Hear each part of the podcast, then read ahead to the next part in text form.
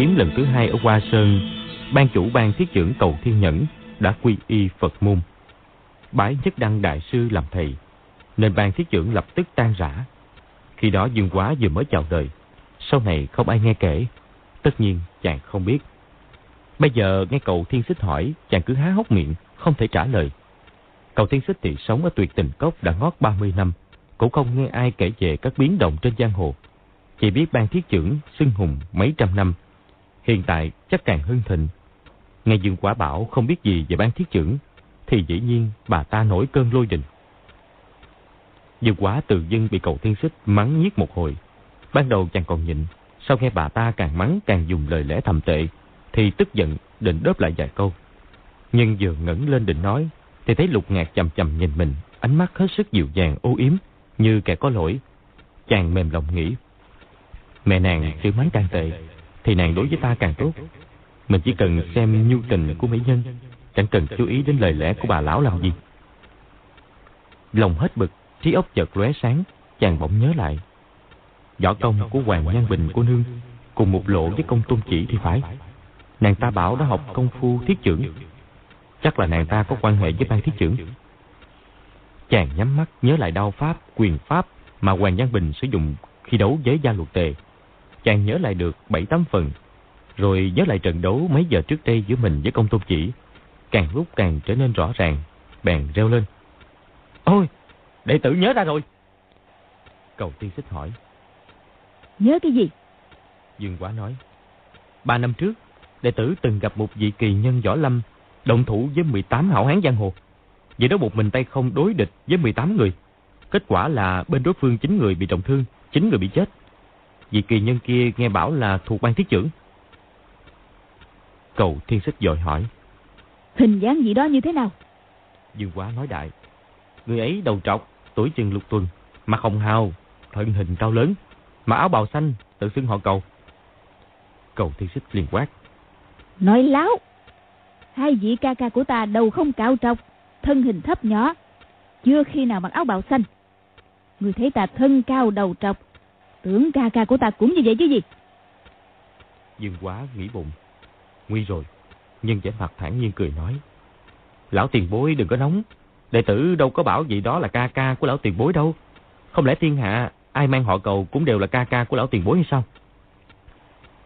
Cầu thiên xích không bắt bẻ được đành hỏi. Vậy ngươi thấy võ công của người ấy ra sao? Dương quả đứng lên diễn lại vài đường quyền pháp của Hoàng Nhan Bình, rồi bổ sung trưởng thế thân pháp của công tôn chỉ. Sau đó chàng càng diễn càng thuận tay. Trong hốc đá quyền phong cứ ù ù, trưởng ảnh cứ chập chờn, chiêu thức thao hao như Hoàng Nhan Bình, nhưng cao hơn nhiều lần. Cầu thiên xích cao hứng nói. Ngạc nhi, ngạc nhi, đó chính là công phu của ban thiết trưởng ta. Con hãy nhìn cho kỹ. Trong lúc Dương Quá diễn lại, cậu tiên xích ở bên ngoài miệng nói, tay chỉ, giảng giải những chỗ lợi hại trong quyền cước. Dương Quá cười thầm nghĩ bụng. Nếu diễn tiếp, chỉ e lộ tẩy mất. Bèn thu thế nói. Vì kỳ nhân võ lâm nọ đánh đến đây, thì đại thắng không đánh nữa. Cầu tiên xích thập phần quan nghĩ nói. Rất nhiều chiêu thức người nhớ sai, thủ pháp cũng không đúng.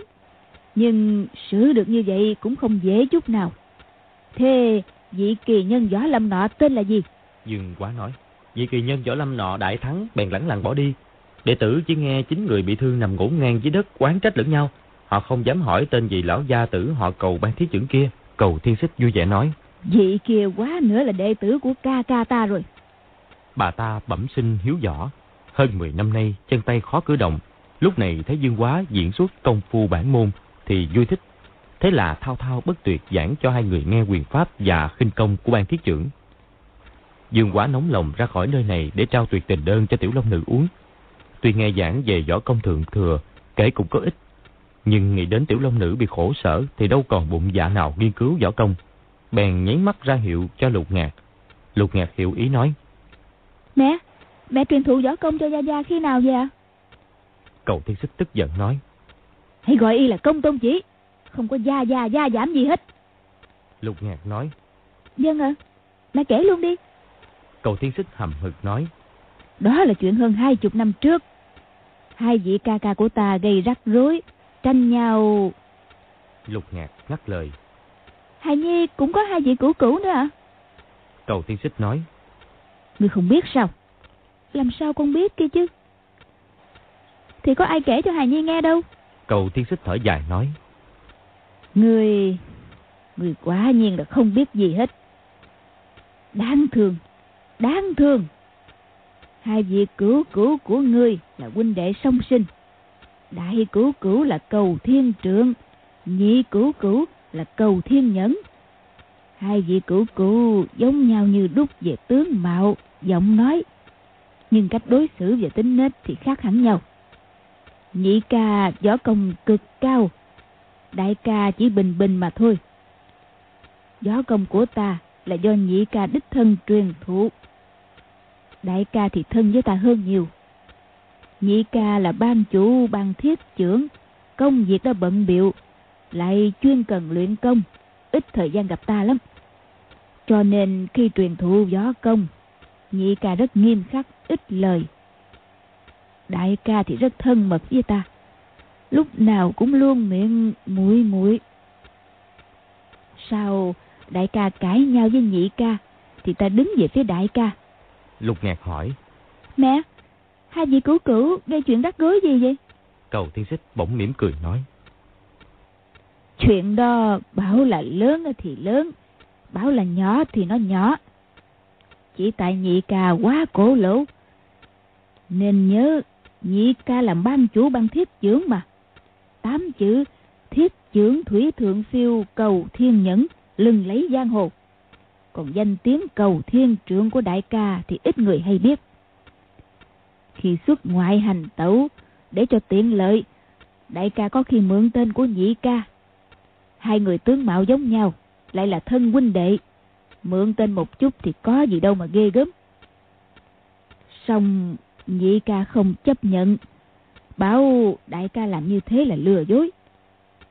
Đại ca hiền lành lắm, bị nhị ca mắng nhiếc, chỉ cười hì hì thôi. Có một lần, nhị ca mắng đại ca dữ quá, chẳng nể nang gì hết. Ta ở bên cạnh, không nhịn được, mời lên tiếng bên đại ca, nhận lỗi về mình.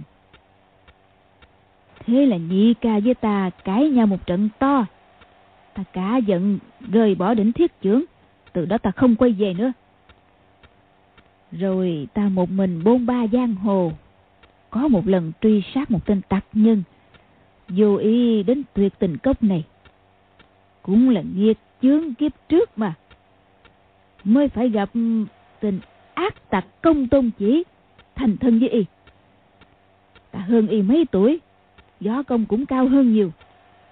Sau khi thành thân, ta không chỉ truyền thụ hết toàn thân gió công cho y, mà còn chăm lo chu đáo mọi việc, quần áo cơm nước, không để y phải vất vả chút nào. Do công gia truyền của y kể thì cũng xảo diệu đó, nhưng cũng quá nhiều sơ hở, hoàn toàn là nhờ ta dày công suy tính bổ túc cho.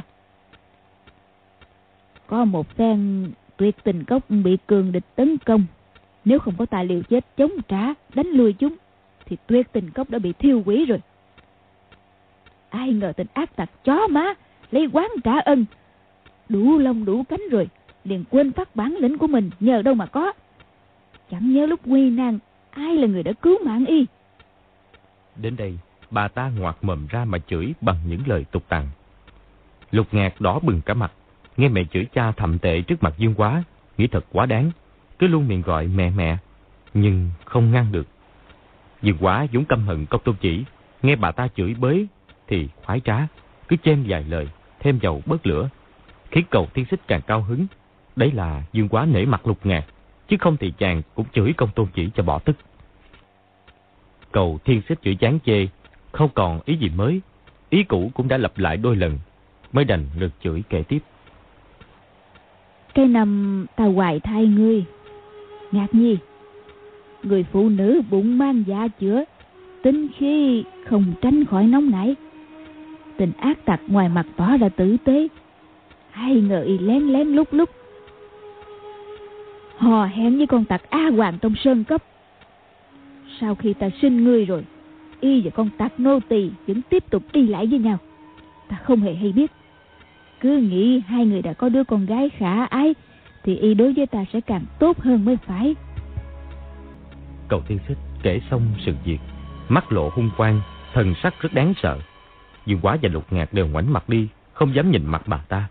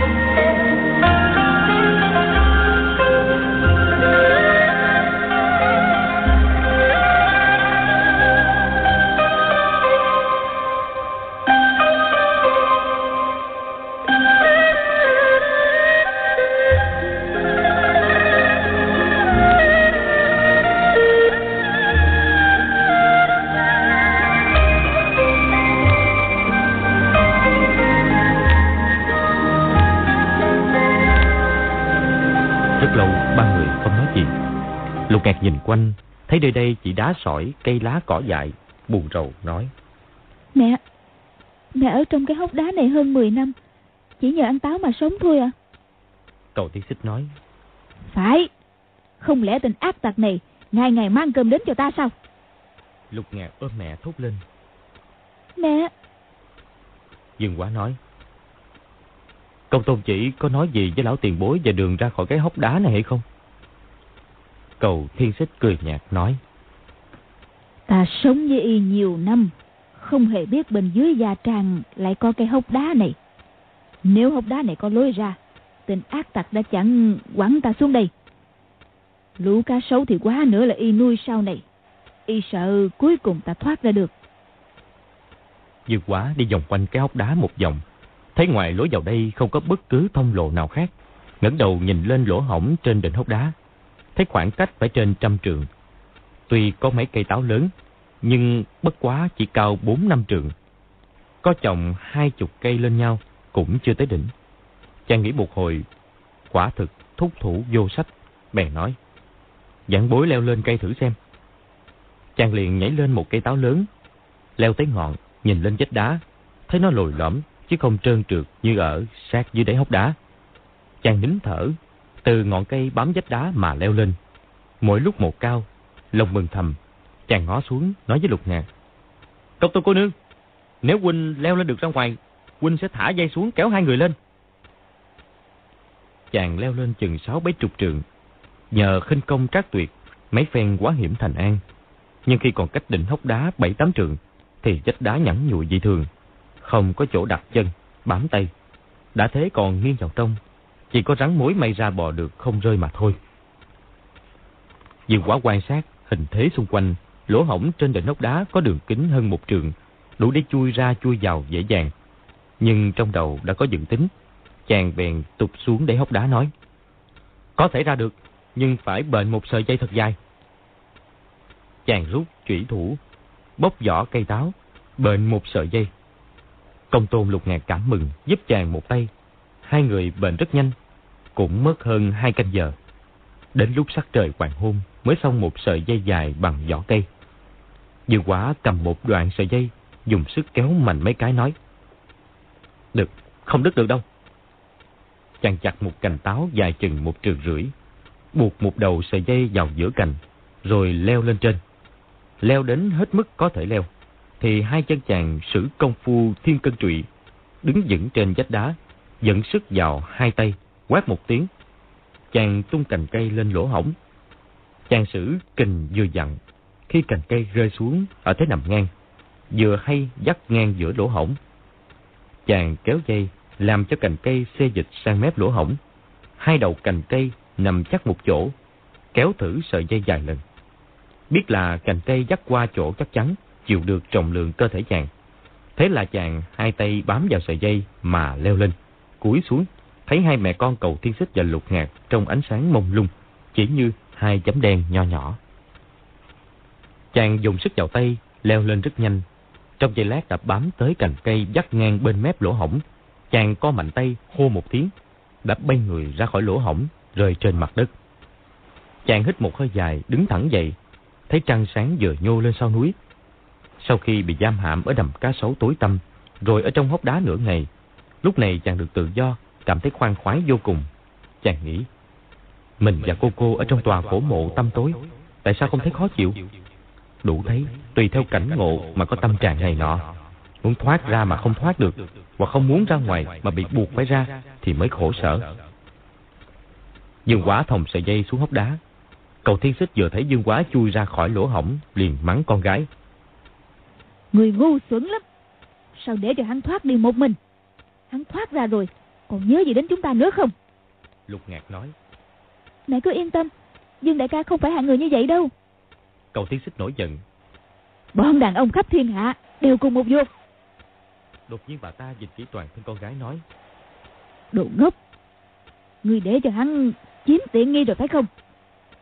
Lục Ngạc đỏ mặt nói. Mẹ, mẹ bảo cái gì? Hà Nhi không hiểu. Cầu Thiên Xích càng tức giận nói. Ngươi không hiểu, sao lại đỏ mặt? Ta nói cho ngươi biết. Đối với bọn đàn ông, không được buông thả hay nhẹ dạ nửa bước. Chẳng lẽ ngươi còn chưa thấy tình cảnh của mẹ ngươi sao? Bà ta đang lãm nhảm, thì Lục Ngạc đứng dậy đón đầu sợi dây mà Dương Quá dòng xuống. Quấn một vòng chắc chắn vào ngang bụng mẹ, cười nói. Mẹ xem, Dương đại ca có nhớ đến chúng ta không nào? Rồi nàng giật giật nhẹ, ngụ ý đã buộc xong. Cầu thiên xích nói ta nói cho người hay, từ rài trở đi, người phải bám sát lấy hắn, nửa bước không rời. Trượng phu, trượng phu. Nghĩa là trong vòng một trượng con là chồng của mình. Ngoài một trượng đã không là chồng nữa rồi. Người biết chưa? Cha người để cho mẹ người mang tên thiên xích, có nghĩa là ngàn thước. Thiên xích tức là trăm trượng. Bên ngoài trăm trượng, còn gì là trượng phu nữa. Lục ngạc, vừa buồn cười, vừa thương cảm, nghĩ. Mẹ đúng là muốn ta với chàng, nhưng chàng đâu có để ý gì đến ta đâu.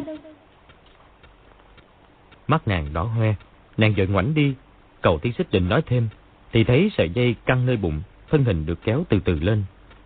Lục ngạc nhìn theo mẹ, tuy biết Dương Quá sẽ thả dây xuống cứu nàng, nhưng lúc này chỉ còn một mình trơ trọi dưới đáy hốc đá. Bất giác, nàng phát run, lo sợ dị thường. Dương Quá kéo cầu thiên xích qua lỗ hổng, cởi dây buộc bụng bà ta, rồi lại thả sợi dây xuống. Lục ngạc buộc dây quanh bụng thật chắc, mới yên tâm, giật giật nhẹ vài lần. Sợi dây căng, thân hình nàng đã được kéo lên.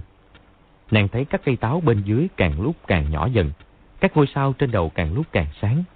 Chỉ vài trường nữa là sẽ ra khỏi hốc đá. Bỗng nghe phía trên có tiếng quát to, sợi dây thừng trùng hẳn, thân hình nàng rơi nhanh xuống. Từ trên cao trăm trường thế này mà rơi xuống, chắc chắn thịt nát xương tan. Lục ngạc rú lên, suýt nữa ngất đi, chỉ cảm thấy thân hình rơi thẳng xuống. Quả thực mình không làm được gì. Dư quả hai tay đang lần lượt kéo ngắn sợi dây đưa lục ngạc lên. Sắp thành công rồi, chợt nghe có tiếng bước chân sau lưng. Thì ra có kẻ lao đến tấn công. Chàng kinh ngạc đành ngoảnh lại đón địch. Hai tay kéo gấp sợi dây, nhưng kẻ kia quát to. Nè, ngươi lập tròn quá gì ở đây vậy hả? Tiếp đó là tiếng gió ù ù, một thứ binh khí vừa to vừa nặng đánh tới sau lưng Dương Quả. Dương Quả nghe tiếng gió biết là gã lùng phàn nhất ông tấn công. Trong cơn nguy cấp, đành dùng tay trái chập đầu cây cương trường đẩy ra, quá giải miếng đòn đó. Trong bóng tối, phàn nhất ông không nhìn thấy diện mạo của Dương Quá, nhưng biết đối phương võ công cao cường, bèn thu cây trường về mà quét ngang người đối phương, giúp dốc toàn lực định đánh đứt đôi thân hình đối phương.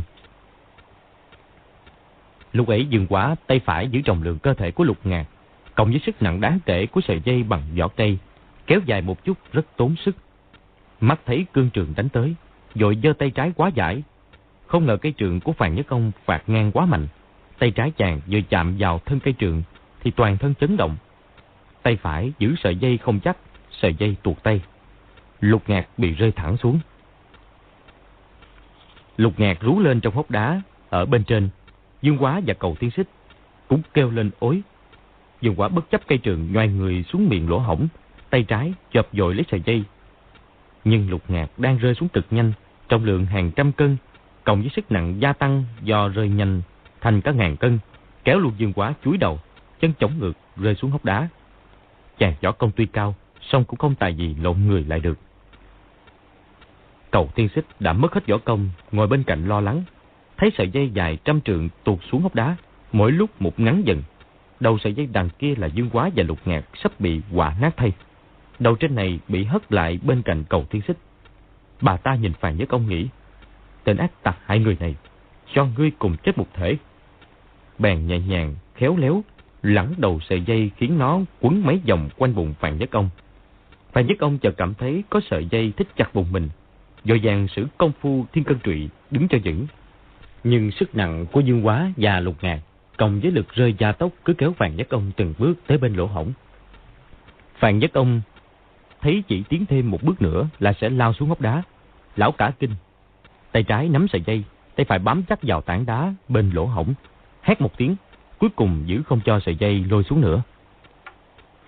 Lúc này lục ngạc cách đáy hốc đá chỉ còn mươi trượng, thật là tính mạng ngàn cân treo sợi tóc. Phan Nhất Ông dùng thần lực giữ được sợi dây không cho tụt xuống nữa rồi, mới đưa tay phải giữ sợi dây, tay trái gỡ sợi dây khỏi bụng mình để cho kẻ địch rơi xuống đáy hốc đá. Đột nhiên Phan Nhất Ông cảm thấy sau lưng hơi nhói. Chỉ một vật nhọn chỉ vào quyệt linh đài ở dưới đốt sống lưng thứ sáu, rồi một dòng phụ nữ quát. Kéo người lên mau! Quyệt linh đài bị tổn hại, trăm mạch bị phế. Phan Nhất Ông cả kinh, mười chữ quyệt linh đài bị tổn hại, trăm mạch bị phế. Chính là lời căn dặn của sư phụ khi truyền thụ cho lão công phu điểm quyệt. Lão không dám trái lời, đành ráng sức dùng hai tay kéo dương quá và lục ngạc lên. Vừa rồi Phan Nhất Ông phải dần thần lực giữ cho không bị kéo xuống. Bây giờ cảm thấy tức ngực, cổ họng ngọt ngọt như muốn học máu. Biết là tạng phủ đã bị nội thương. Quả thật không muốn dùng sức chút nào. Khổ nổi đại quyệt yếu hại trên cơ thể đang bị kẻ địch khống chế. Đành liều mạng gắng sức kéo được dương quá lên, thở phào và nhõm. Lập tức cảm thấy tứ chi rã rời. Lão học ra một ngụm máu tươi, ngã giật xuống đất. Phan Nhất Ông vừa buông tay, sợi dây tức thì tụt xuống, cầu thiên xích hét lớn. Mau cứu người! Dương quá cũng không chờ lệnh của bà ta, do giữ chặt sợi dây kéo lục ngạc lên. Lục ngạc mấy phen kéo lên tụt xuống đã ngất xỉu. Dương quá đưa tay điểm hai quyệt phục thố cừ cốt của Phàn Nhất Ông, làm cho lão ta không cừ quay được. Rồi chàng mới dây ấn quyệt nhân trung để cứu tỉnh lục ngạc. Lục ngạc dần dần tỉnh lại, mở mắt ra, không biết mình đang ở đâu. Dưới ánh trăng chỉ thấy Dương quá mỉm cười nhìn mình, bất giác ngã vào người chàng nói. Dương đại ca, chúng ta chết rồi sao? Đây là cõi âm phải không? Dương quá cười nói. Phải, hai ta đều chết rồi. Lục ngạc nghe giọng nói của chàng có vẻ bẩn cợt, bèn ngẩng mặt nhìn cho rõ sắc mặt chàng, thì thấy bên cạnh mẫu thân cũng đang nhìn nàng nửa cười nửa không. Thì nàng cả thẹn nói. Mẹ! Rồi đứng dậy. Dương quá thấy cầu tiên xích tuy đã mất võ công, vẫn có thể chế ngự được phàn nhất ông cứu sống chàng, thì thầm phán phục hỏi. Lão tiền bối dùng cách gì buộc gã lùng này phải dân lệnh vậy? Cầu tiên xích mỉm cười, chỉ ra một mảnh đá nhọn. Nên biết công phu điểm quyệt của công tôn chỉ là do bà ta truyền thụ. Phan Nhất Ông lại học công tôn chỉ. Ba người cùng một mạch, khẩu quyết giống nhau. Bà ta đã ấn mảnh đá vào quyệt linh đài của phàn Nhất Ông. Lại nói quyệt linh đài bị tổn hại, trăm mạch bị phế. Phàn Nhất Ông làm sao dám trái lời. Thực ra kình lực trên tay của cầu thiên xích bây giờ đã yếu ớt. Với một mảnh đá nhỏ thế kia, không thể làm cho trăm mạch bị phế được. Dương quá chỉ lượng cho sự an nguy của tiểu long nữ. Thấy lục ngạc và cầu thiên xích đã thoát khỏi hiểm địa. phàn Nhất Ông đã bị khống chế, bèn nói. Xin hai người chở đây, tại hạ phải mang tuyệt tình đơn đi cứu người. Cầu thiên xích lấy làm lạ hỏi. Cái gì mà tuyệt tình đơn? Ngươi cũng có tuyệt tình đơn sao? Dương quá nói. Dân, lão tiền bối xem có đúng loại thuốc ấy hay không? Rồi chàng lấy trong túi ra chiếc lọ nhỏ, đổ ra viên thuốc hình vuông. Cầu tiên xích xem ngửi ngửi, nói. Đúng rồi. Tại sao viên thuốc này rơi vào tay của ngươi? Bản thân người trúng độc qua tình. Tại sao không uống ngay? Dương quá nói. Chuyện hơi dài, đợi chàng bối đi cứu người rồi sẽ kể tỉ mỉ cho lão tiền bối nghe. Đoạn chàng dậm bước đi. Lục ngạc vừa thương cảm vừa quan hoài buồn rầu nói. Dương đại ca, đại ca hãy cố tránh. Đừng chạm trán với gia gia của muội. Cầu thi xích nổi giận nói. Lại gia gia. Ngươi còn gọi y là gia gia. Đừng gọi ta là mẹ nữa. Dương quá nói. Huynh đưa thuốc cứu chữa cô cô. Công tôn cốc chủ quyết không ngăn trở đâu. Lục ngạc nói. Lỡ cốc chủ lại nghĩ kế hãm hại đại ca thì làm sao? Dương quá cười nhạt nói. thì lúc đó hay hay. Cầu thiên xích hỏi. Người đến chỗ công tôn chỉ phải không? Dương quá đáp. Dạ phải. Cầu thiên xích nói. Ta sẽ cùng đi với người. Có thể giúp ngươi một tay.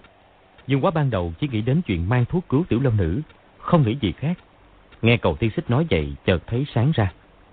Người vợ của tặc cốc chủ đã tới. Hắn làm sao có thể thành thân với cô cô kia chứ? Chàng cảm mừng chợt nghĩ. Tuy tình đơn chỉ có một viên.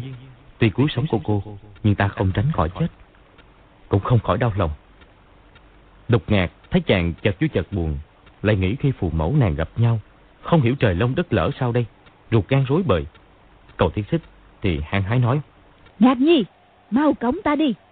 Lục ngạc nói. Mẹ phải rửa ráy, thay quần áo trước đã. Nàng chỉ muốn làm cho cuộc gặp mặt của cha mẹ chậm lại chút nào hay chút ấy. Cầu thiên xích cả giận nói. Quần áo ta không có, thân thể bẩn thiếu là do kẻ nào gây ra. Chẳng lẽ... Chợt nhớ đại ca cầu thiên trường, thường đóng giả gia vị ca cầu thiên nhẫn, làm cho khối anh hùng hảo hán trốn giang hồ sợ mất vía. Nghĩ mình bây giờ thế này, không còn là đối thủ của công tôn chỉ. Dẫu gặp mặt hắn, nhưng mối thù khó báo. Chỉ có giả làm nhị ca, làm cho tên ác tặc quảng sợ. Sau đó chờ cơ hội hạ thủ hắn. May là hắn chưa từng gặp nhị ca lần nào, lại đoán là người vợ đã chết từ lâu trong hốc đá. Chắc hắn sẽ không nghi ngờ. Xong lại nghĩ. Ta với hắn là vợ chồng từng đó năm. Lẽ nào hắn không nhận ra ta? Dương quá thấy bà ta ngẫm nghĩ chưa quyết, đã đoán được vài phần hỏi.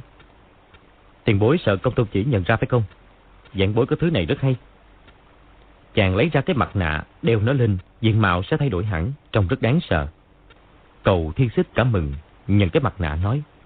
Ngạc nhi, chúng ta hãy tới cánh rừng phía sau gia trang, nấp ở đó. Chờ người đi kiếm cho ta một bộ quần áo giải gai, một cây quạt to là được rồi. Lục ngạc dân lệnh, cúi xuống cổng mẹ lên lưng. Dương quả đưa mắt nhìn tứ phía. Chỗ này là một đỉnh núi, bốn phía cây cối rậm rạp, sơn trang ở dưới chân núi, cách đây vài dặm. Cầu thiên xích thở dài nói. Ngọn núi này gọi là Lệ Quỷ Phong. Trong sơn cốc nhiều đời đồn rằng trên đỉnh núi này có ác quỷ, không ai dám lên. Không ngờ hôm nay ta lại tái sinh trên đỉnh lệ quỷ này. Dương quá hỏi Phàn Nhất Ông. Nè, lão mò lên đây làm gì? Phàn Nhất Ông không chút sợ hãi nói. Mau giết ta đi, khỏi cần chịu lên. Dương quá nói. Công tôn cốc chủ sai lão tới đây phải không? Phàn Nhất Ông tức giận nói. Phải, sư phụ sai ta ra trước núi sau núi quan sát, đề phòng kẻ gian trà trộn.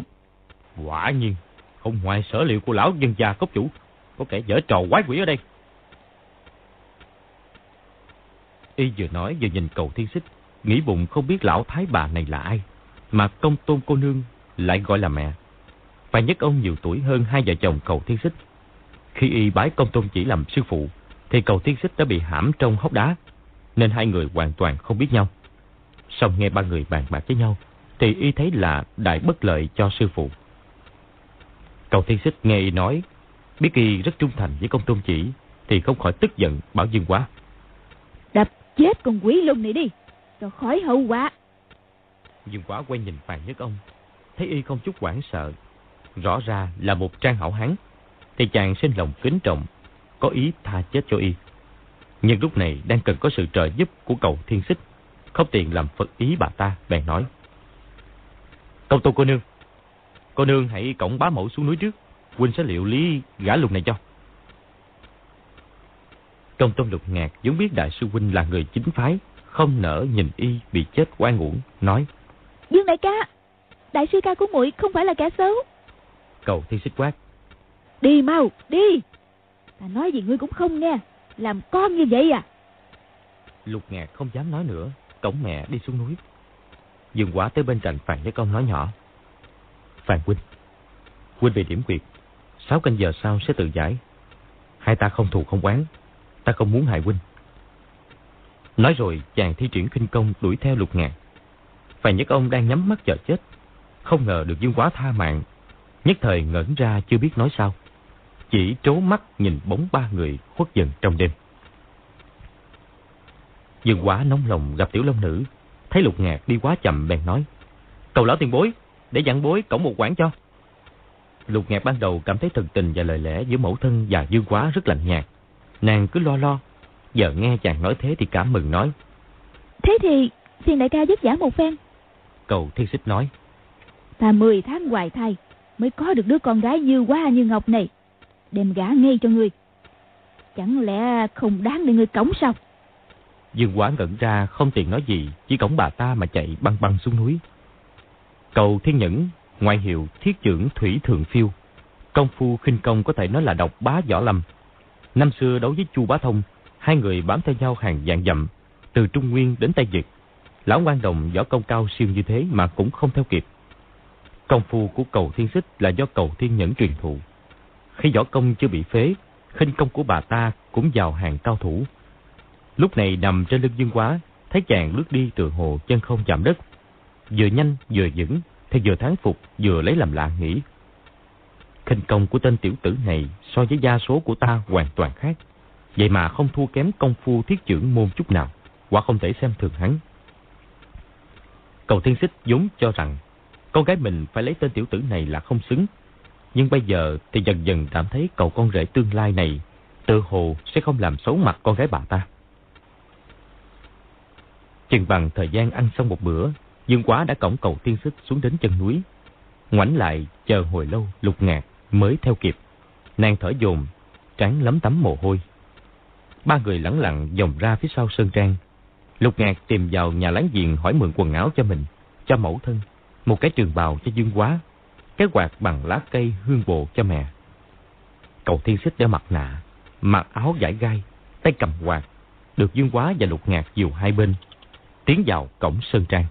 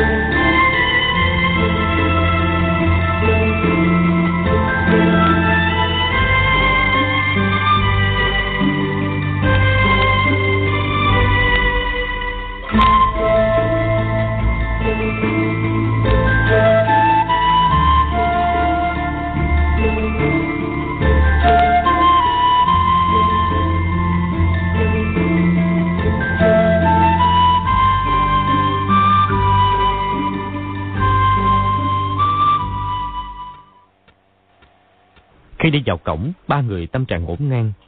Cầu thiên xích, xa cách đã hơn 10 năm, lúc này trở về chốn cũ, lòng cảm khái muôn phần.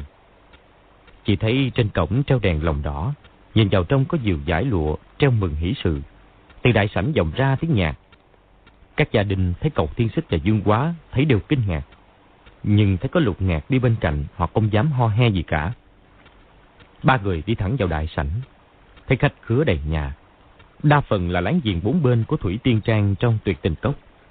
Công tôn chỉ toàn thân ác phục, ngồi đầu dãy bên trái. Tân nương đội mũ phượng, ngồi đầu dãy bên phải. Tuy mặt che khăn hồng, nhưng thân hình mảnh mai, biết ngay là tiểu long nữ. Sân trong ánh lửa bừng sáng, ba tiếng súng nổ gian, người chủ trì buổi lễ sướng to. Giờ lành đã tới, tân nhân cùng bái thiên địa. Cầu thiên xích cười hô hố làm lung lay các ngọn nến hồng, mái ngói cùng rung động. Rồi sang sảng nói. Tân nhân cùng bái thiên địa, còn cựu nhân thì sao đây? Cầu thi xích tuy chân tay bị đứt kinh mạch, nhưng nội công thì còn nguyên. Trong hốc đá không có việc gì làm, ngày đêm khổ luyện, tu luyện 14 năm bằng 28 năm của người khác. Hai câu vừa rồi nói ra làm cho mọi người dán tay qua mắt. Mười mấy cây nến hồng trong sảnh bị tắt phục Mọi người kinh ngạc, nhất tề ngoảnh ra. Công tôn chỉ nghe tiếng quát, vốn đã kinh dị. Nhìn thấy Dương Quá và con gái an nhiên vô sự, đứng hai bên một vị khách mang mặt nạ, thì càng lo sợ hỏi to. Tôn giá là ai? Cầu thiên xích gần giọng cười khẩy nói. Ta và ngươi nghi thuộc chí thân. Ngươi giả trang không nhận ra ta sao? Khi nói câu này, bà ta giận khí đang điền. Giọng tuy không to, nhưng gian truyền rất xa. Tuyệt tình cốc bốn bên là núi. Một lát sau tiếng giọng dội trở lại, nghe gian gian mãi câu. Ngươi giả trang không nhận ra ta. Bọn Kim Luân Pháp Dương, Tiêu Tương Tử, Ni Ma Tinh, Doãn Khắc Tây dựng lễ. Nghe tiếng nói của cầu thiên xích, biết là một nhân vật lợi hại, đều đưa mắt nhìn nhau.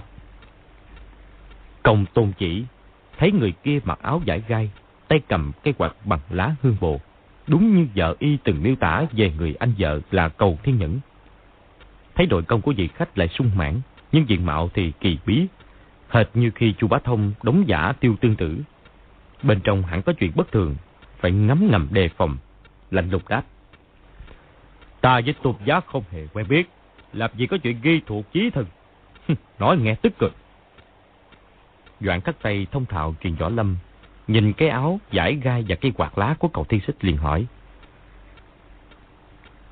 Các hạ phải chăng là thiết trưởng Thủy Thượng Phiêu cầu lá tiền bối?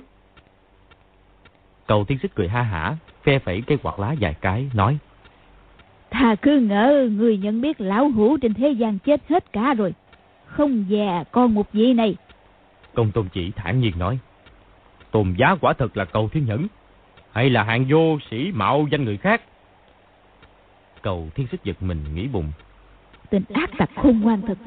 Làm sao hắn biết ta không phải là cầu thiên nhẫn? Chưa hiểu đối phương phát hiện ra mình sơ hở chỗ nào. Bà ta chỉ cười cười không đáp. Dư quá không thèm lý đến cảnh vợ chồng nhà họ tranh cãi. Chàng lướt tới bên cạnh tiểu long nữ. Tay phải cầm viên tuyệt tình đơn. Tay trái hất tấm khăn hồng che mặt nói. Cô cô, há miệng ra nhanh. Tiểu long nữ chợt thấy dương quá, tim đập mạnh, vừa kinh ngạc, vừa mừng rỡ, run run nói. Quá nhi, chàng khỏe rồi. Nàng đã biết công tôn chỉ lòng dạ tàn độc. Sẽ dĩ nàng đáp ứng thành hôn với hắn, chỉ là để cứu mạng dương quá. Giờ thấy chàng đột nhiên tới, lại ngỡ rằng công tôn chỉ còn giữ chữ tính, đã đưa thuốc giải độc cho chàng. Dương quả nhét viên tuyệt tình đơn vào miệng, tiểu long nữ nói. Cô cô mau nuốt đi. Tiểu long nữ không biết là thứ gì. Nghe lời chàng nuốt xuống, cảm thấy mát ngay đến tận đan điền. Trong sảnh rối loạn, công tôn chỉ thấy Dương Quá lại tới gây rắc rối, định ngăn chặn, xong lại ngại quái khách mai mặt nạ. Không biết có đúng là thiết trưởng thủy thượng phiêu cầu thiên nhẫn hay chăng, nhất thời chưa dám phát tác. Vừa quả xé nát cái bủ phường tiểu long nữ vừa đội, khoát tay nàng đứng sang một bên nói. Cô cô, tên tặc cốc chủ khốn khổ rồi, chúng ta xem cảnh nhiệt náo kìa. Tiểu Long Nữ tâm trí rối bời, tự người vào Dương Quá, chưa biết nói gì. Mã quan tá thấy Dương Quá bất ngờ trở lại, thì rất đổi vui mừng, bước lại hỏi câu này câu nọ.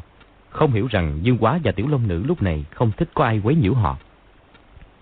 Doãn khắc Tây từng nghe cầu thiên nhẫn hai chục năm về trước, uy danh lừng lẫy Nam Bắc Đại Giang, là một nhân vật kiệt xuất. Giờ rồi lại nghe tiếng nói gian động sơn cốc, nội công cực kỳ thâm hậu. Bèn bước tới, chắp tay giái cười nói. Hôm nay là ngày đại hỷ của công tôn cốc chủ. Cầu lão tiền bối cũng tới uống rượu mừng phải không? Cầu thiên xích chỉ công tôn chỉ nói. Các hạ có biết hắn với lão hủ quan hệ thế nào hay không? Doãn khắc tay nói. Giảng bối không biết. Sẽ được chỉ giáo. Cầu thiên xích nói. Các hạ cứ hỏi hắn thì biết. Công tôn chỉ nhắc lại câu hỏi. Tôn giá quả thật là cầu thiên nhẫn à. Kỳ quái thật. Hắn vỗ tay một cái, sai một gã đệ tử áo xanh. Sang thư phòng, mang chiếc hộp thư ở trên giá phía đông ra đây. Lục ngạc, lục thần vô chủ, thuận tay kéo một chiếc ghế để mẹ nàng ngồi. Tâu Tâu chỉ thầm lấy làm lạ. Nó và tên tiểu tử họ dư rơi xuống đầm cá sấu. Tại sao lại không chết kia chứ? Lát sau, gã đệ tử bưng hộp thư ra. Tâu Tâu chỉ mở hộp, lấy ra một phong thư lạnh lùng nói. Mấy năm trước ta có nhận được một bức thư của cầu thiên nhẫn. Nếu tôn giá quả thật là cầu thiên nhẫn, thì bức thư này là giả. Cầu thiên xích giật mình nghĩ.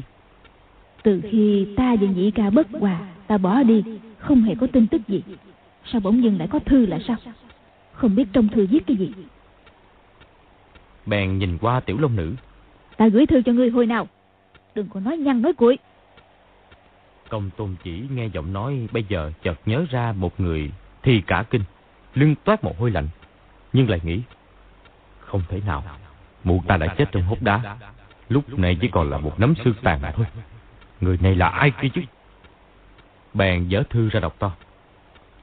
Thân gửi chỉ đệ xích bụi. Từ khi đại ca bỏ mạng bởi tay quách tỉnh Hoàng Dung trên đỉnh thiết trưởng. Cầu thiên xích nghe câu đó bất giác đau đớn quá. Cái gì? Ai bảo đại ca ta bỏ mạng? Bình sinh, bà ta có thâm tình sâu xa với cầu thiên trượng.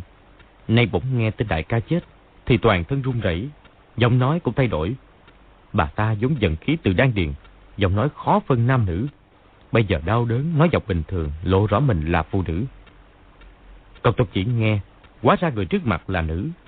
Lại nghe ba tiếng đại ca ta, thì trong lòng cả sợ. Chỉ đoán nhất định không phải đó là cầu thiên nhẫn. Nên đọc tiếp. Ngu huynh rất khổ thẹn vì mấy chục năm nay khiếm quyết đạo bằng hữu. Ngay cả chuyện thủ túc bất hòa đều do lỗi của ngu huynh mà ra. Ngu huynh nửa đêm suy ngẫm, thấy mình hành ác đã dược. Đắc tội đâu phải chỉ với đại ca hiền muội. Từ cuộc luận kiếm lần thứ hai ở Hoa Sơn, Ngô huynh được nhất đăng đại sư điểm quá. Nay đã dứt bỏ đao giết người, quy y cửa Phật. Ngô huynh tu trì chưa lâu, tục duyên khó dứt. Bên ngọn đèn khuya, vẫn thường nhớ những ngày huynh muội vui vẻ bên nhau. Nay chỉ biết chúc để muội đa phúc mà thôi. Công tôn chỉ đọc một mạch, cầu thiên xích chỉ khóc thầm. Đến khi hắn đọc xong thì bà ta không kìm được khóc to lên nói. Đại ca, nhị ca, có biết muội khổ sở chừng nào không? Rồi bà ta giật phân cái mặt nạ ra quát. Công tôn chỉ, ngươi còn nhận ra ta không? Tiếng quát lớn lần này, làm cho bảy tám cây nến lớn trong đại sảnh tắt phục. Những ngọn nến còn lại cũng lây lắc.